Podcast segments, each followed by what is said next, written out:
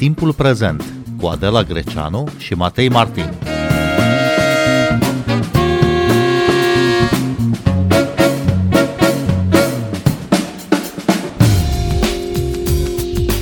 Festivalul Internațional de Literatură și Traducere este în plină desfășurare la Iași.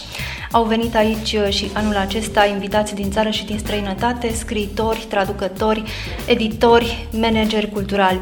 Evenimentele se desfășoară cu respectarea restricțiilor impuse de autorități la Casa Muzeelor, la Teatrul Național Vasile Alexandri din Iași, precum și în licee pentru că festivalul are o importantă componentă dedicată traducătorilor încă de la prima ediție, pentru că traducătorii sunt cei care duc literatura română dincolo de granițe. I-am invitat astăzi pe trei dintre ei, pe trei dintre cei prezenți la Filit. Bine v-am găsit! Noi suntem Adela Greceanu și Matei Martin și invitatul nostru în prima parte a emisiunii este Ian Willem Bos. Bine ați venit! Bine v-am regăsit la Filit!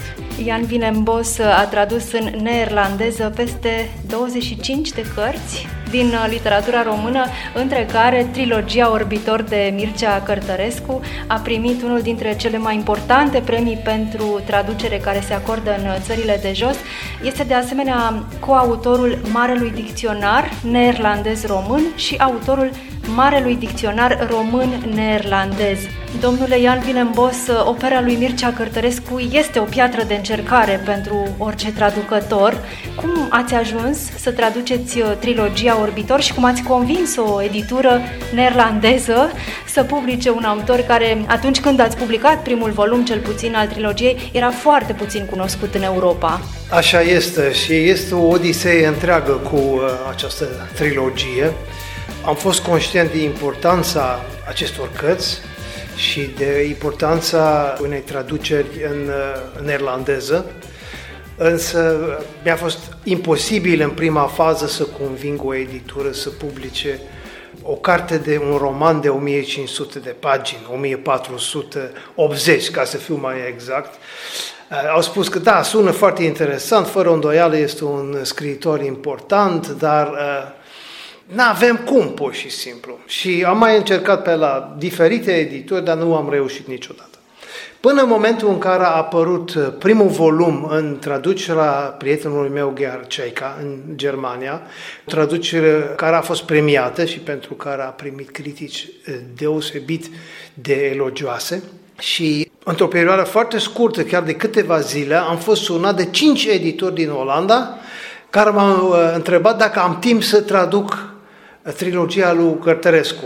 Și reacția presei germană a fost de așa natură încât nu a mai fost vorba de primul volum și după aceea mai vedem, nu, a fost vorba imediat, deci o să punem pe cineva să traducă cele trei uh, volume. Și cred că Mircea Cătărescu până la urmă a ales editura de Bezige Bij din Amsterdam, care într-adevăr este una din editurile cele mai prestigioase din Olanda. Odată cu Mircea Cărtărescu au apărut uh, după aceea și alte traduceri din alți scriitori. Cum s-a așezat acum literatura contemporană în română în peisajul acesta neerlandez? Eu am avut uh, pentru o perioadă foarte lungă o prejudecată că în Olanda nu se poate traduce, pentru că nu se poate publica literatură clasică română. Și uh, cred că m-am înșelat. Această prejudecată s-a bazat pe afirmația unui redactor de la o editură din Amsterdam care a spus că nu interesează. Ceea ce ne interesează pe noi este literatură contemporană care să fie și cunoscută în alte țări și de preferință un, un autor care poate fi invitat și care poate veni în Olanda să fie, să fie lansată cartea, să fie prezentată și să fie și vorbitor de limba engleză de preferință. Însă rezultă totuși că în ultima perioadă atât uh, subsemnatul cât și colegul meu Ian Mișkin, am tradus destui uh, scritori clasici. Ian Mișkin l-a tradus pe Blecher, toate cele trei romane. Eu am publicat uh, Crai de Curtea Veche de Mateo Caragiale, Anton Holban, o moarte care nu dovedește nimic, și Ian Mișkin a publicat și pe Slavici și așa mai departe. Deci există totuși un interes și pentru această literatură clasică.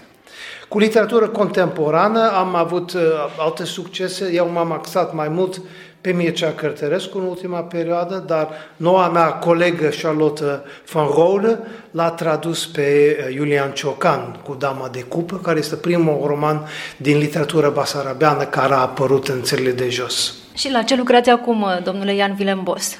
Am profitat de perioada de COVID ca să traduc Solenoid de Mircea Cărtărescu.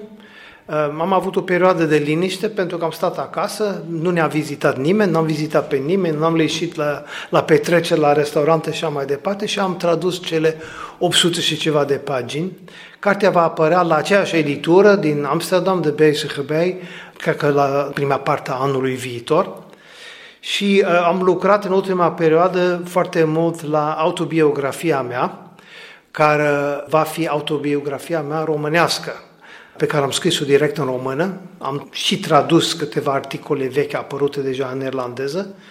Autobiografia mea românească are ca subtitlu De la Rin la Dunăre și înapoi și uh, acum sunt la ultima redactare și va apărea la începutul anului viitor la editura Humanitas. Cum e să, să scrii într-o limbă care nu este limba ta natală? E o dovadă de tupeu, recunosc. Sunt foarte conștient de faptul că nu poți să traduci decât în, în limba ta maternă. Știu că există această idee și în România persistă această idee că poți să traduci într-o limbă străină pe care ai învățat-o și pe care o știi foarte bine. Eu nu cred acest lucru. Am văzut și traduceri făcute de români în neerlandeză, români pe care îi respect pentru cunoașterea lor limbii neerlandeze, dar niciodată nu se ridică la nivelul unui vorbitor nativ. Același lucru este foarte valabil și pentru limba engleză. Eu scriu în engleză cu uh, Cornelia Gona, soția mea, vorbim engleză în casă.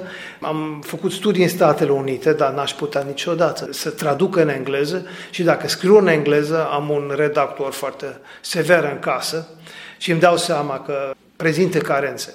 Același lucru este adevărat și pentru limba română. Este o limbă pe care zic că o cunosc destul de bine, dar nu sunt vorbitor nativ. Deci am avut nevoie de redactoare destul de severe și în ceea ce privește conținutul autobiografiei, dar și în ceea ce privește limba.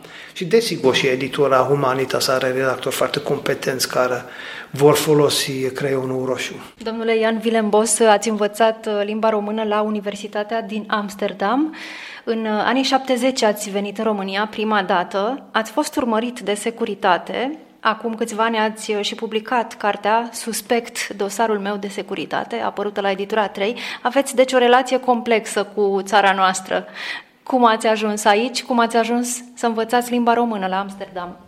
Vă dau versiunea cea scurtă, că altfel vă țin până diseară. Am vrut să fac filologie, să nu mă fac profesor de liceu și să nu plec prea departe de casă. Deci nu franceză, germană, coreană, swahili sau așa ceva.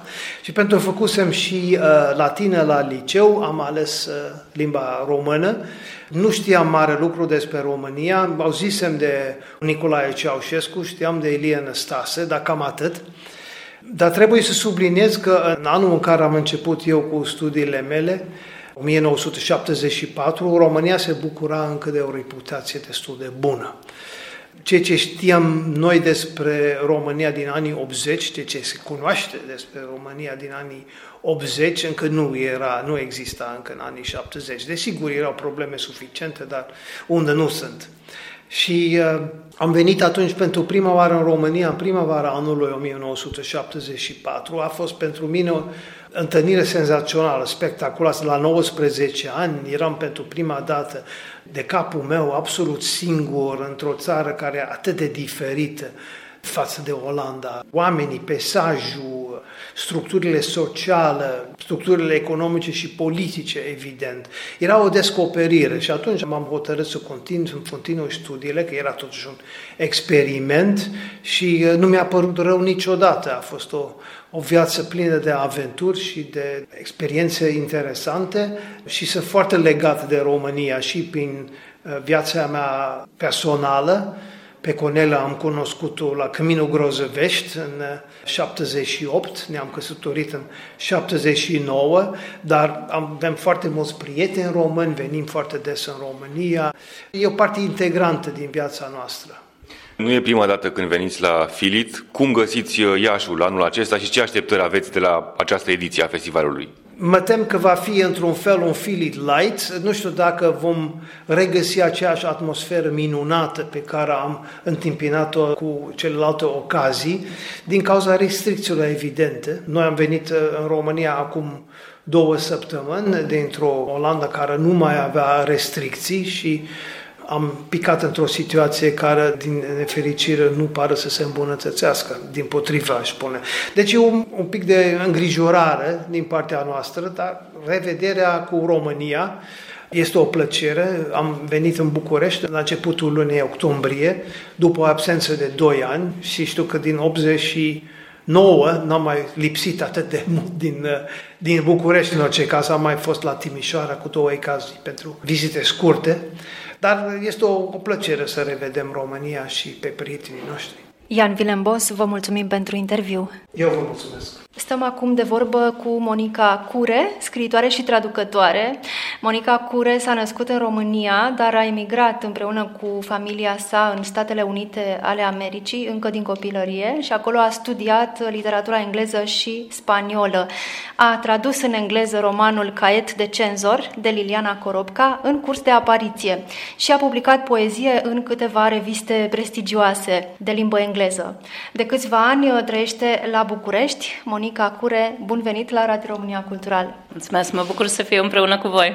Cum te v-ați întors la literatura română după atâția ani de Statele Unite ale Americii și de predat, mai ales la universități de acolo? Da, pentru mine întotdeauna a fost o pasiune de când m-am întors prima dată în România după Revoluție.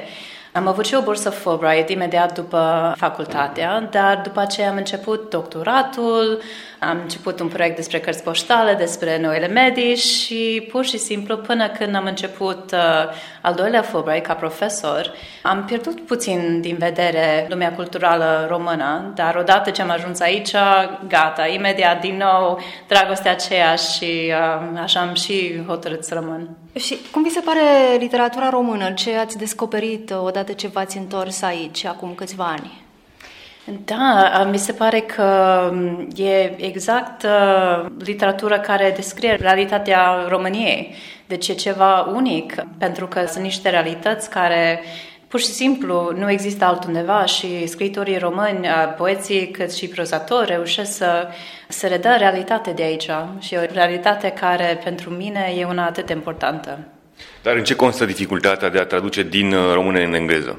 Cred că este tocmai această realitate care nu este doar uh, semantic, sunt și multe diferențe de cultură. Ce este important, ce este cunoscut în cultura română, trebuie să găsesc o formă în care să uh, redau naturaleța aceasta cu care vorbim despre identitatea mioritică, despre Minescu, despre chiar și în noile realități a diasporei românești. Cum să redau asta într-un mod în care este natural, dar care în același timp explică pentru o audiență care nu știe aceste lucruri. De ce v-ați oprit la romanul Lilianei Coropca, Caet de cenzor, care are în centru un personaj uh, din uh, perioada comunistă, din perioada României comuniste?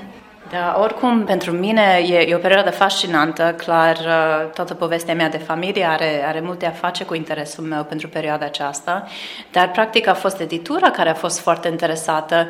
E o editură Seven Stories Press care are mai multe titluri politice care au de a face cu cenzura și atunci cumva deja era un interes și este o temă care e cât se poate de actuală în lumea noastră, ce este cenzură și atunci cumva s-a suprapus și interesele presei cu ale mele și a fost uh, cea mai fericită combinație.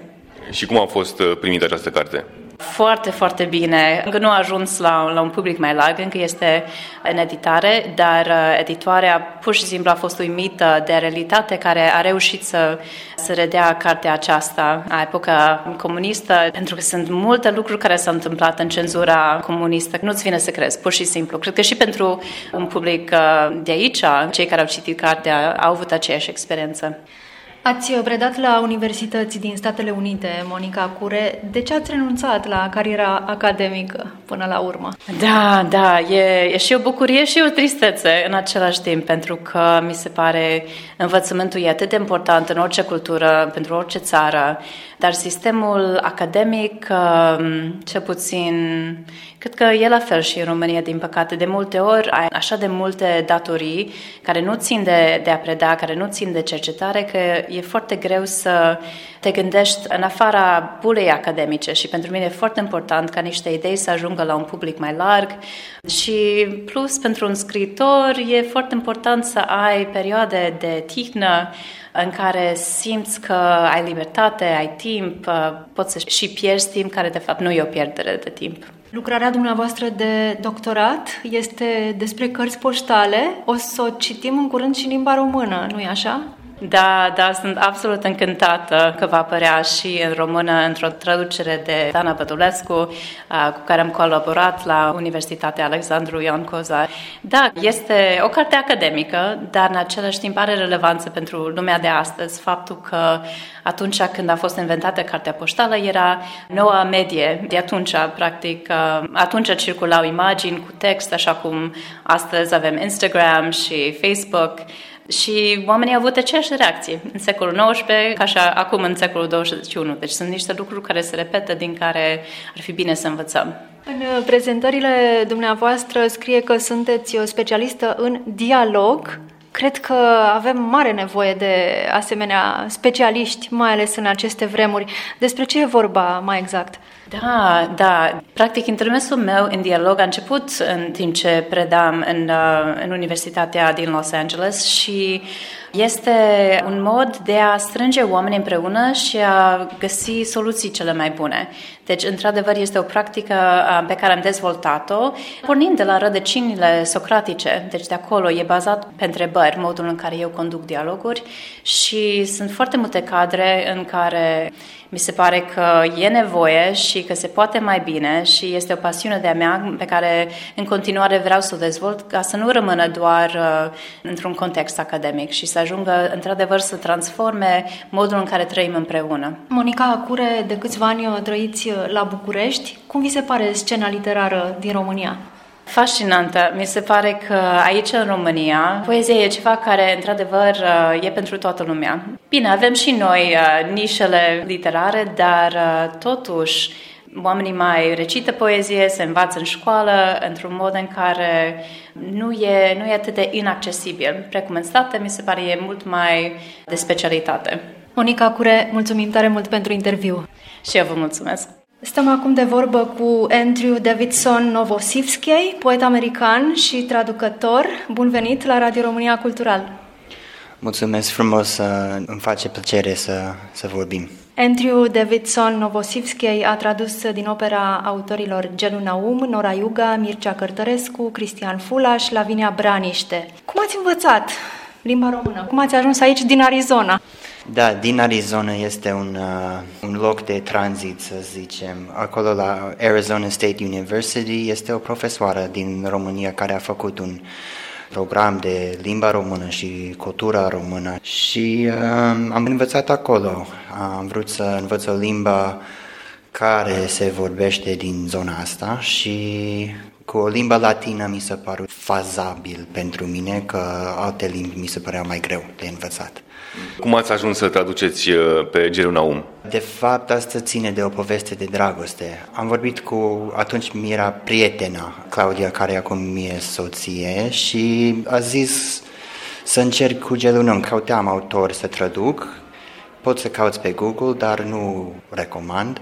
Uh, mai bine cu recomandări așa și a propus Gelunom și mi-au trimis niște poezii, mi-au plăcut foarte, foarte mult și am rămas, adică mai traduc.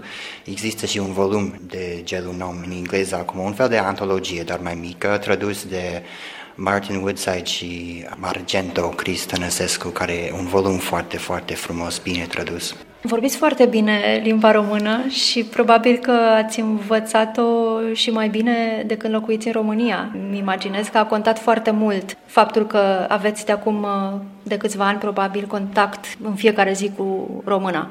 Da, asta scheletul în spate cu gramatica pe care am învățat-o la facultate ajute, dar nu prea vorbeam când am ajuns, am ajuns în 2015. De atunci contactul contează cel mai mult, da. Și ce vă interesează din uh, literatura română de azi, uh, din poezia română de azi?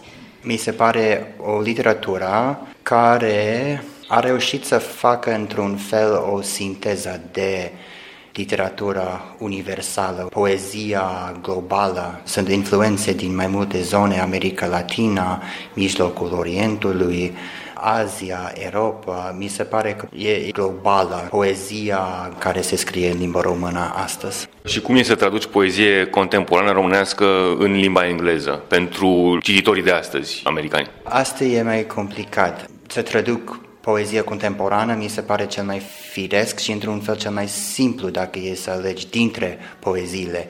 Dar în același timp, cred că cel puțin în zona anglofonă, oamenii așteaptă cel mai consecrat scritor, cel mai recunoscut, cel mai premiat. Deci să găsești uh, scritor pentru contemporan se întâmplă prin reviste mai mult. E greu să scoți un volum în engleză cu un poet, să zicem, ce are 30-40 de ani, e un pic mai greu de făcut. Da. Andrew Davidson Novosivski, ați scris de curând un poem în limba română, care face parte dintr-un uh, proiect uh, colectiv coordonat de poeta Svetlana Cârstean, dedicat uh, orașului București, epopeea participativă. Cum a fost să scrieți în românește?